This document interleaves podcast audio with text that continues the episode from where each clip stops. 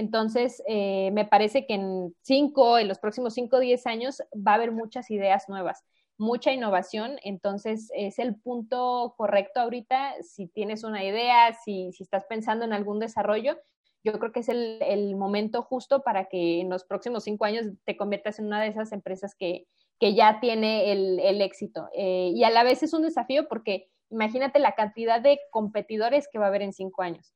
Todo el mundo ahorita tiene acceso a hacerlo, todo el mundo puede desarrollar algo y, hay ideas muy buenas y cuando crees que algo no se puede mejorar, llega algo y lo mejora.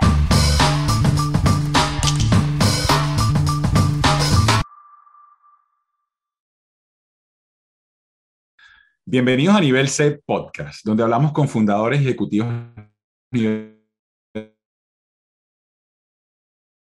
C sobre industria SaaS, la más. Mi nombre es Gabriel Mata, soy periodista y redactor publicitario y nuestra invitada de hoy es Ilse Frutos, Country Manager de México de Sempulse Latinoamérica. Ella es licenciada en Relaciones Internacionales, egresada de la Universidad del Valle de México, tiene un diplomado en Desarrollo de Mercados Globales, eh, siempre se ha desarrollado en ambientes digitales, ha realizado proyectos en marketplaces como Amazon y actualmente en SendPulse se encarga de liderar la oficina de México en los planes de, expansión por Latinoamérica. SendPulse es una plataforma de marketing digital súper completa. De verdad que yo estoy a puntico de unirme a SendPulse eh, porque te permite gestionar email marketing, chatbots, notificaciones web push, mensajerías SMS, CRM, landing pages y un sinfín de cosas, detallitos. Eh, a estas. Eh, bienvenida, Ilse. Muchas gracias por, por recibirme y por venir hoy al podcast de Nivel No, al contrario, gracias a ti, Gabriel, por, por la invitación. Eh, estoy muy contenta de participar porque justo creo que estos foros de comunicación son de gran ayuda para, para, enterarnos de lo que está pasando, ¿no? De, de, lo que pasa en nuestro, en nuestro ambiente eh, y poder compartir estos desafíos, retos o incluso las oportunidades que encontramos y que tal vez alguien más pueda, pueda funcionarle el testimonio, eh, me parece que, puede ser súper de ayuda. Entonces, gracias a ti por la, por la invitación y espero que la experiencia y lo que vayamos a platicar hoy este, aporte ¿no? a la comunidad. Claro que sí, estoy convencido que sí. Antes de empezar a charlar un poquito más sobre ti, ¿no? esto es una conversación un poco casual, eh, pero antes de empezar a hablar de eso, sí me gustaría un poco hablar acerca de los obstáculos en general que se presentan para impulsar una startup como Sendpulse, ya ni tan startup, en Latinoamérica. Eh, ¿Cuál es el obstáculo más común que ustedes han visto en la masificación de la, empresa en Latinoamérica? Mira, eh, afortunadamente y contrario a lo que yo creo que la mayoría de los desarrollos, ¿no? de los negocios que están en etapas tempranas, eh, puede ser un obstáculo que es la financiación. En nuestro caso no fue así porque, como dices, eh, ya no llegó a, Latinoamérica siendo una startup. La empresa es de origen ucraniano, entonces eh, fue desarrollando, digamos, de manera escalada. entonces, allá ya tenían éxito cuando nosotros íbamos empezando en América Latina y gracias a eso pudimos eh, empezar sin ningún problema de, financiamiento. Digo, entre comillas, porque obviamente tampoco teníamos recursos ilimitados, pero no había una preocupación por ese lado. Eh, y yo creo que el principal obstáculo que, que, enfrenté yo cuando, cuando empecé con la oficina en México fue el choque cultural, este, al, estar relacionados con una empresa eh, pues, de origen ucraniano, con el idioma ruso, completamente diferente, eh, costumbres, eh, no sé, todo el tipo, ¿no? De comunicación sobre todo. Y el hecho de tropicalizar los procesos que se seguían allá y traerlo aquí América Latina, del tipo de lenguaje, de cómo queríamos nosotros transmitir la, la, información a nuestros clientes, el tipo de humor con el que íbamos a hablar. No hablo de humor este, eh, de, chistes, pero eh, al final somos una empresa que está eh, en tendencia, que es sí de tecnología, de marketing. nuestra audiencia es jovial, no, tan tradicional, tan seria. Entonces, el humor de, los rusos pues es completamente diferente a los latinos y, poder em, llevar ese, ese como cambio y esa mm, transformación sin dejar de tener la esencia de lo que es la, la empresa como tal, ¿no? De, de, de, seguir siendo Zenpulse, pero eh, estilo latinoamericano. Eso creo que fue el principal obstáculo. Sí, es súper duro, eh, porque todo, siempre vas a encontrar las diferencias culturales, ¿no? Y por eso existe la localización en SEO, eh, por eso tienes que cambiar todo el lenguaje, el mensaje, incluso dependiendo de la ciudad, y eso es lo, lo interesante. Sí. Ustedes en su caso, eh, ¿cómo han hecho para superar ese obstáculo y adaptar los procesos o la filosofía de Sempulse a Latinoamérica? Eh, ¿qué, ¿Cómo se apoyaron? ¿Alguna red de, de mentorías, contacto? Yo sé que es un proceso, ¿no? Sí. Pero, ¿cuál ha sido principalmente lo que les ha permitido incursionar en el mercado latinoamericano? De inicio eh, nos apoyamos mucho con la empresa eh, de manera interna con el equipo de Brasil. América Latina llegó primero eh, con equipo en Brasil y el siguiente paso fue México. Entonces ya Brasil tenía un tramo recorrido de justo este, este choque cultural y, y empezamos como muy de la mano con ellos. nos fueron acompañando en el, en el proceso de, de, inicio, digámoslo así, este, pero fuera de eso, la verdad es que estaba algo desconectada y cómo me hubiera gustado tener este tipo de foros y de poder ver, ¿no? ¿Qué, qué pasaba o, escuchar este otro tipo de experiencias? En el momento solamente fue el, el apoyo interno que teníamos de nuestro, de nuestro equipo en Brasil y a la vez eh, fue un poco complicado porque lo que decías, ¿no? Incluso de diferentes colonias, diferentes estados, ya hay una, una brecha importante. Entonces, al principio nos querían eh, marcar demasiado la, la, la, pauta de decir, bueno, pues si funciona en Brasil, lo pueden hacer igual en México porque somos iguales. Y no somos iguales, ¿no? Eh, y, lo entiendo con todos los diferentes países de América Latina, entonces, este, sí, o sea, fue como que ayuda, pero aprender también a adaptarlo y decir, bueno, sí somos América Latina, pero no, no es lo mismo. Wow. Eh, te iba a preguntar también, ¿qué consideras tú que es como lo más difícil al momento de aterrizar en un país desconocido para una empresa de tecnología? ¿Cuál has visto que es lo más difícil, además de entenderse a nivel cultural, etcétera? ¿Qué, qué consideras que es el reto principal? Yo creo que conseguir el equipo de personas que necesitas que, que, trabajen tu, tu negocio ahí, porque tienes que encontrar a las personas correctas que puedan entender cuál es el servicio que tú ofreces, que puedan entender el, el tipo de, de, marketing que quieres hacer, el tipo de ventas que necesitas. Eso creo que es lo más complicado, sobre todo cuando no tienes este, sí, conocimiento, como dices, ¿no? Vas llegando al país y es, y ahora, ¿no? ¿Con quién hablo? ¿Con quién me acerco? ¿Quién me puede ayudar? Creo que ese es el, el reto más, más complicado. Incluir equipo es una de las cosas más duras que hay en, esta industria, porque hay mucha, hay mucha gente que dice que hace, por ejemplo, eh, y no hace, ¿no? Entonces es bastante difícil. Ahora bien, eh, ahora vamos a seguir con la entrevista. Háblanos un poco sobre ti ¿Quién es Ilse y qué estás haciendo antes de ser country manager de Centur? Pues mira, eh, como lo dijiste, estudié yo relaciones internacionales. Eh, es una carrera que me apasiona muchísimo y la, disfruto cuando la estudié, antes cuando la elegí y, ahora que soy egresada. Eh, está un poco más em, dirigida al sector público. es verdad que el, gran porcentaje de la carrera va dirigido como al desarrollo en el sector público, a la parte de eh, relaciones diplomáticas y demás. Pero eso sí, digo, eh, tristemente, desde que yo estaba estudiando dije, no me quiero dedicar al sector público porque en América Latina es complicado el tema político de entrar al gobierno, no es como, como la parte teórica. Entonces, eh, yo decidí irme por el camino del sector privado, de, de buscar empresas este, para, para, desarrollar lo que, lo que hubiera aprendido. Empecé trabajando en una empresa mexicana que comercializa eh, material de construcción. Entonces ahí mi, mi, tarea era como empezar a abrir mercado en las islas del Caribe para que pudieran empezar a exportar estos materiales desde México, sobre todo con proyectos turísticos, este, todos estos complejos que se están abriendo en todo, en todo el Caribe. Eh, y después fue cuando empiezo ya en el tema digital tal cual, entró a una empresa norteamericana, una startup también, este, que se dedica a la comercialización de productos a través de canales digitales, principalmente Amazon.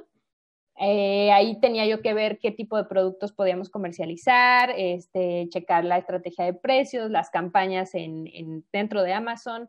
Este, y, es donde me empiezo a enamorar, sobre todo por lo, lo padre que es parece algo intangible, pero al mismo tiempo tienes muchos datos que no ves con, las ventas este, tradicionales, ¿no?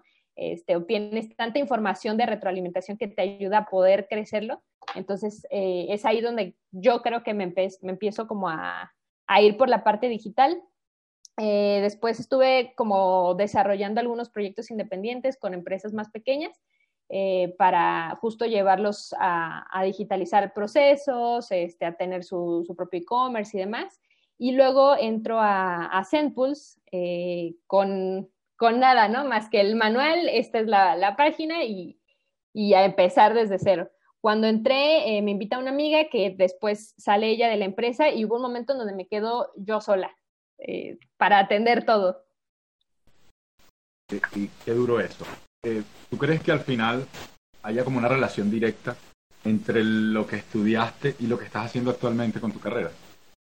Sí, yo creo que sí me parece que no es un obstáculo el hecho de no tener un, título universitario, porque si tienes las habilidades, la capacidad, las ganas de desarrollar un proyecto, no importa, la verdad es que no, no lo vería como un obstáculo si no lo tuviera, sobre todo porque en ninguno de estos eh, proyectos he tenido que decir, mira, aquí está mi título, ¿no?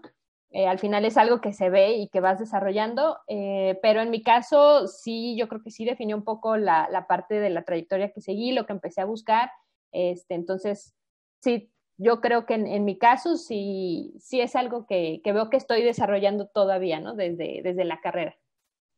Está muy interesante eso, mira.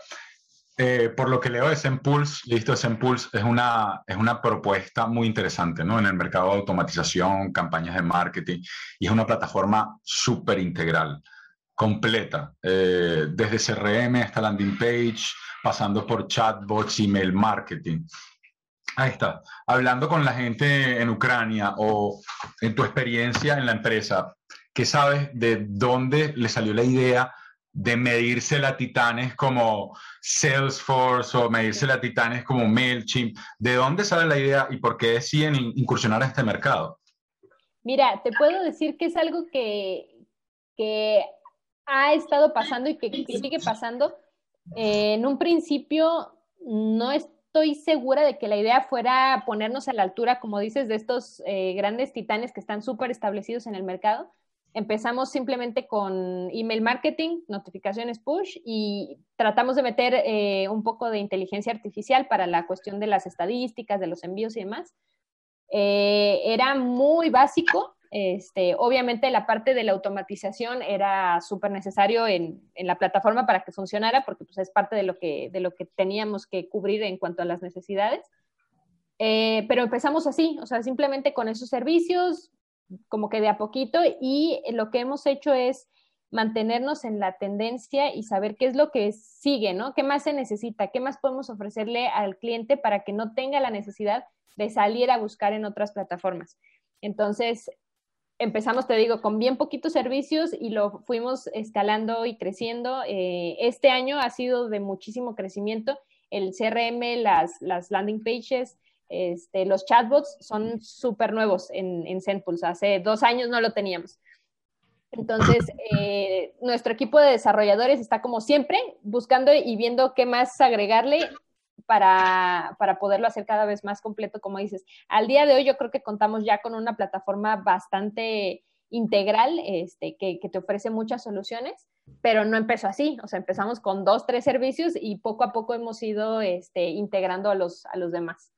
Eh, robusta, súper sólida, a mí me encanta. Ahorita vamos a hablar un poco acerca de adquisición, cómo están haciendo para generar los clientes, nutrirlos, cerrarlos. Ahorita vamos a hablar de eso, pero sí me gustaría ir por el lado de, la planificación y de la gestión de tiempo en cuanto al equipo, porque cuando son equipos grandes, internacionales, eh, la cosa se entiende a complicar, ¿no? Se tiende a complicar. Es muy difícil gestionar tiempo, eh, gestionar equipo, y hacerle seguimiento a todos los proyectos, porque son proyectos en paralelo, tienden a hacer muchos proyectos al mismo tiempo, porque así trabajan las startups. A esta, te pregunto, eh, ustedes en Cellpulse Latam, ¿qué tipo de herramientas utilizan para eh, gestionar su tiempo y gestionar la productividad del equipo? Mira, tenemos diferentes herramientas. De hecho, la mayoría, si no es que todas, estoy pensando ahorita, no, todas las compartimos con Brasil.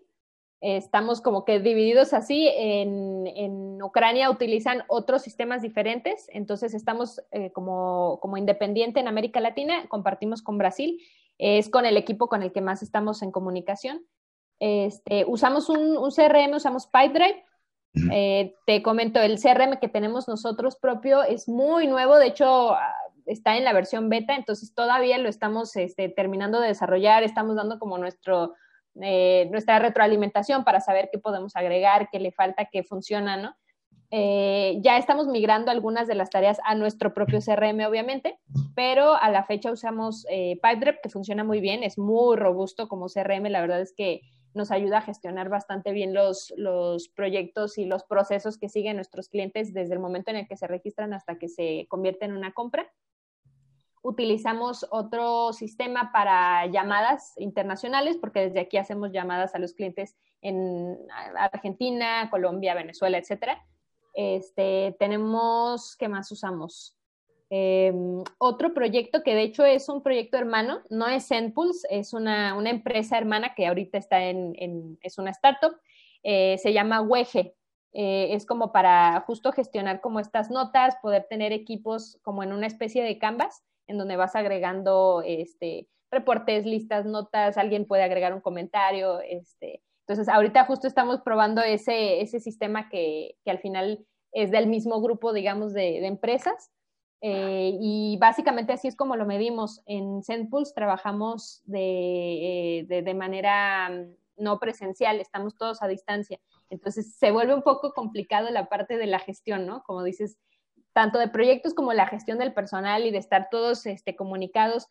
Dependemos de muchas cosas de oficina central eh, en Ucrania, entonces el tema de los horarios también. Eh, pero bueno, hemos tenido que encontrar la manera de, poder organizarnos nosotros sabiendo que, contamos con esas dificultades. Buenísimo, buenísimo. Otra preguntita que te tengo. Eh, normalmente, bueno, cuando estamos en industria SaaS, industria cloud, eh, el proceso de financiamiento, de levantar fondos es súper importante, súper importante. En este contexto, ¿qué ha hecho Sempulse? Eh, tengo entendido que no son bootstrap, sino que han tenido un par de rondas de inversión, ¿cierto?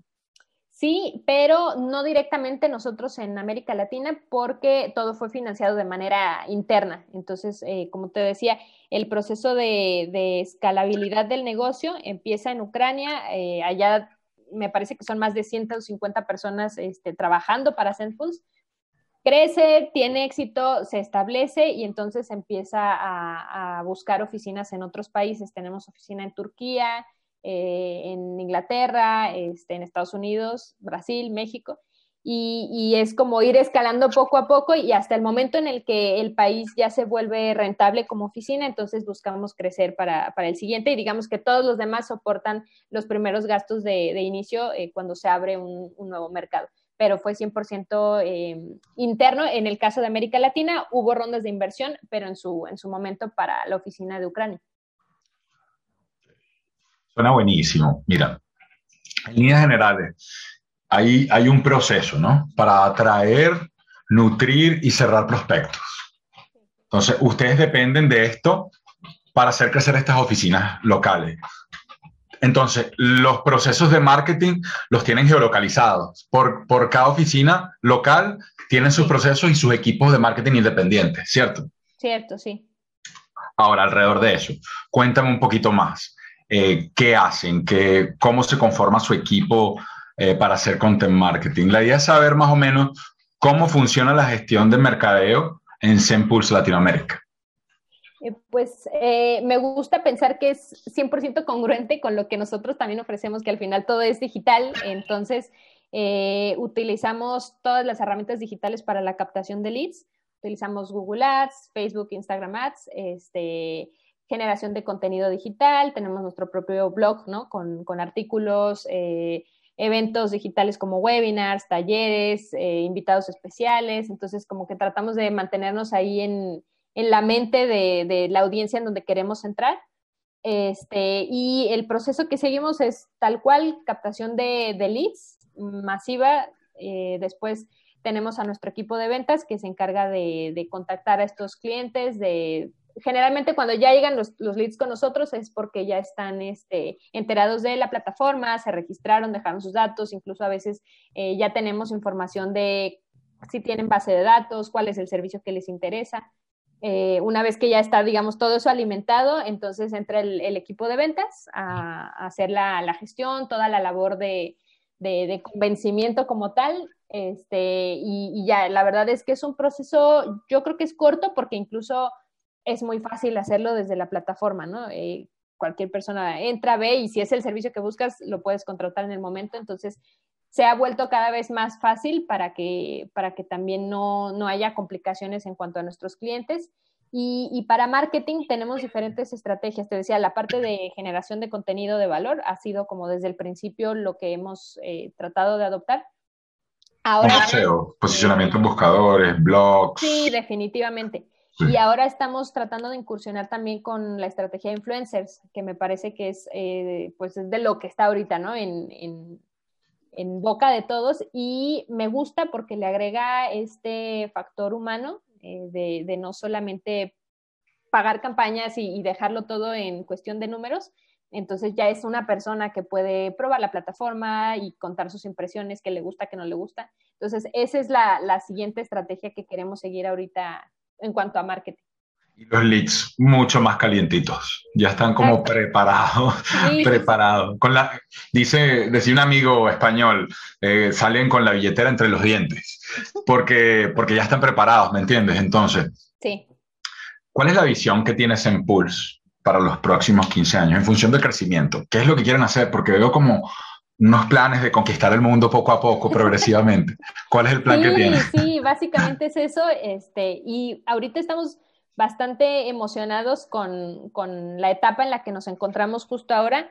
Yo creo que gracias también a los nuevos servicios que integramos, a, estas novedades que estamos este, agregando a la, a la, plataforma, hemos tenido buena respuesta y la idea es, como te decía, primero poder establecer a un, país en donde ya se convierta en, una oficina rentable y entonces poder ver a los siguientes lados.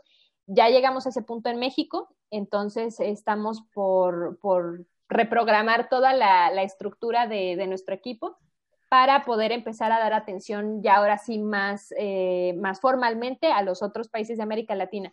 La plataforma está activa, si alguien busca un plan desde Venezuela o desde Colombia o desde Bolivia, lo puede hacer, pero no hay ningún equipo de ventas allá. Entonces la idea es poder este, ya empezar con, alguna representación más en forma en, dos, tres países tal vez y, esto eh, visto desde, desde México para que nosotros podamos como que ir direccionando al momento en el que ya puedan crecer cada país y tenga su propio country manager. Pero estamos en ese punto de crecimiento. La idea es, es eso, poder tener oficinas en todos los países que, que podamos tener. ¡Wow! ¡Qué excelente! Eh, además de esto, eh, si quisiera saber, ya en tu opinión, ¿cuáles son los retos que ves para la industria SaaS y de servicios tecnológicos para los siguientes cinco años? Pues mira, creo que puede ser un reto, o, justo es un reto como le dices, ¿no? Puede ser un, desafío, pero a la vez una oportunidad que toda, toda nuestra vida ahora se está transformando a un plano digital. Eh, creo que desde antes ya se venía anticipando, pero ahora con el tema de la pandemia y del encierro y de que cada quien tiene que estar desde donde está y no podemos reunirnos, eh, obligó a que todos los negocios tengan que buscar la manera de poder digitalizarse y de entrar a, ofrecer este tipo de, servicios.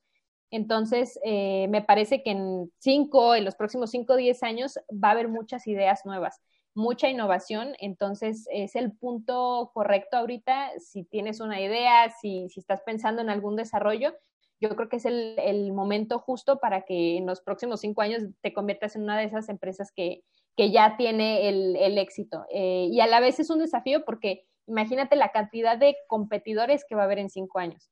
Todo el mundo ahorita tiene acceso a hacerlo, todo el mundo puede desarrollar algo y, hay ideas muy buenas y cuando crees que algo no se puede mejorar, llega algo y lo mejora.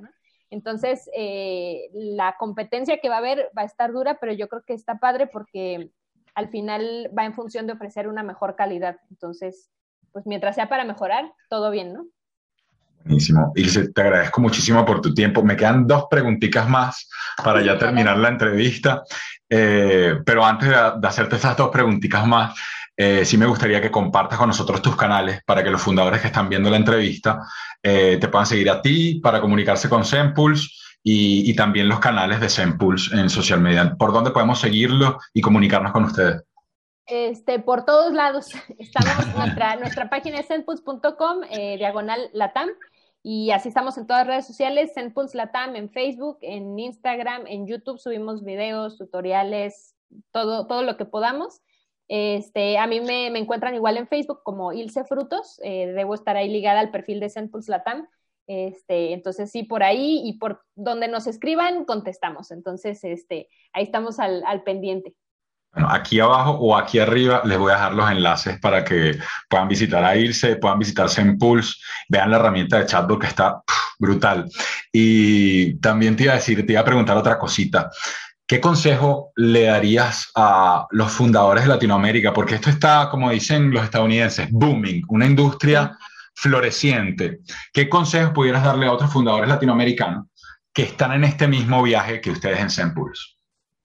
Yo creo eh, que la, la, parte de no querer hacer todo solos, eh, y es algo que lo entiendo y es natural, cuando empiezas, empiezas tú, ¿no? Empiezas tú y tu socio tal vez, y, y así hay que empezar, este, pero en la medida de lo posible y cuando alcances un punto en donde ya te es posible eh, poder delegar tareas, contratar a alguien que sea experto en lo suyo, es lo mejor que puedes hacer el hecho de querer abarcar todo y, decir, yo puedo hacerlo todo. Sí se puede, pero no es lo más eficiente, ¿no? Nunca va a ser lo ideal y, no va a ser replicable. Entonces, eh, no querer ahorrarse, digamos, ¿no?